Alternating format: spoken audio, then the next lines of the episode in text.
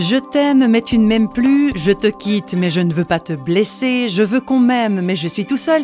S'il est un thème qui revient toujours dans les chansons, c'est bien l'amour. Mais réflexion faite, derrière tous ces titres et ces refrains, est-ce qu'il n'y aurait pas quelque part une question fondamentale, lancinante parfois? Est-ce que l'amour peut véritablement durer?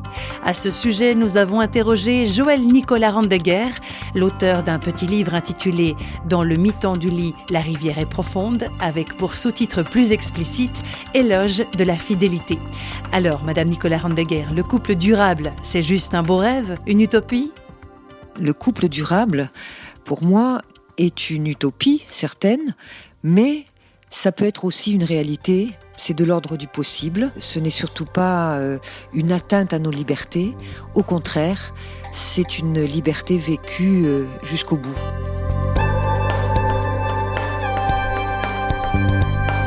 Est-ce qu'on n'est pas actuellement un peu enfermé dans un type de relation trop basé sur le désir sexuel, le désir amoureux?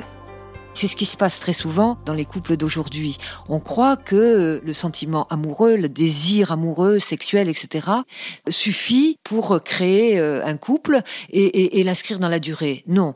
Euh, ce qui va l'inscrire dans la durée, c'est un attachement que euh, les anciens appelaient filia, c'est-à-dire de l'ordre de l'amitié, de la liberté, de l'égalité, du partage, du respect. Ce n'est pas un sentiment, c'est un art de vivre, hein, cette amitié. Si d'emblée on ne pose pas cette amitié comme fondatrice du, couple, je crains fort justement qu'il n'aboutisse à l'adultère et puis à l'échec, parce qu'on va rechercher ailleurs justement ces sensations que procure le, désir amoureux et la passion, le coup de foudre, etc.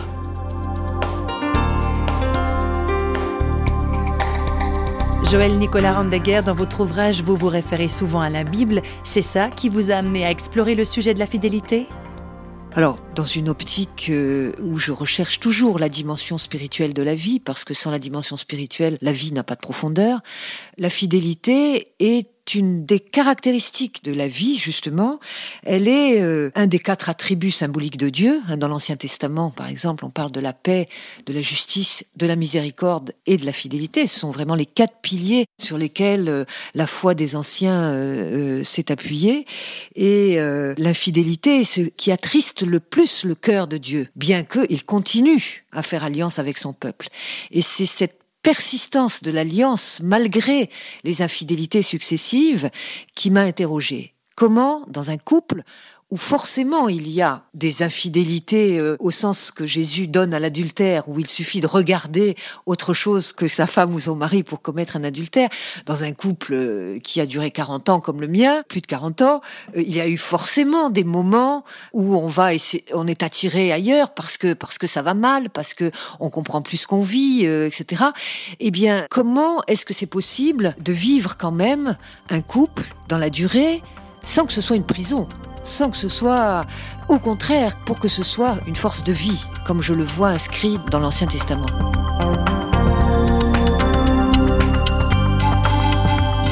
Voilà, c'est bien là tout le mystère de la persistance de l'alliance malgré les infidélités. Le couple durable est donc une utopie possible.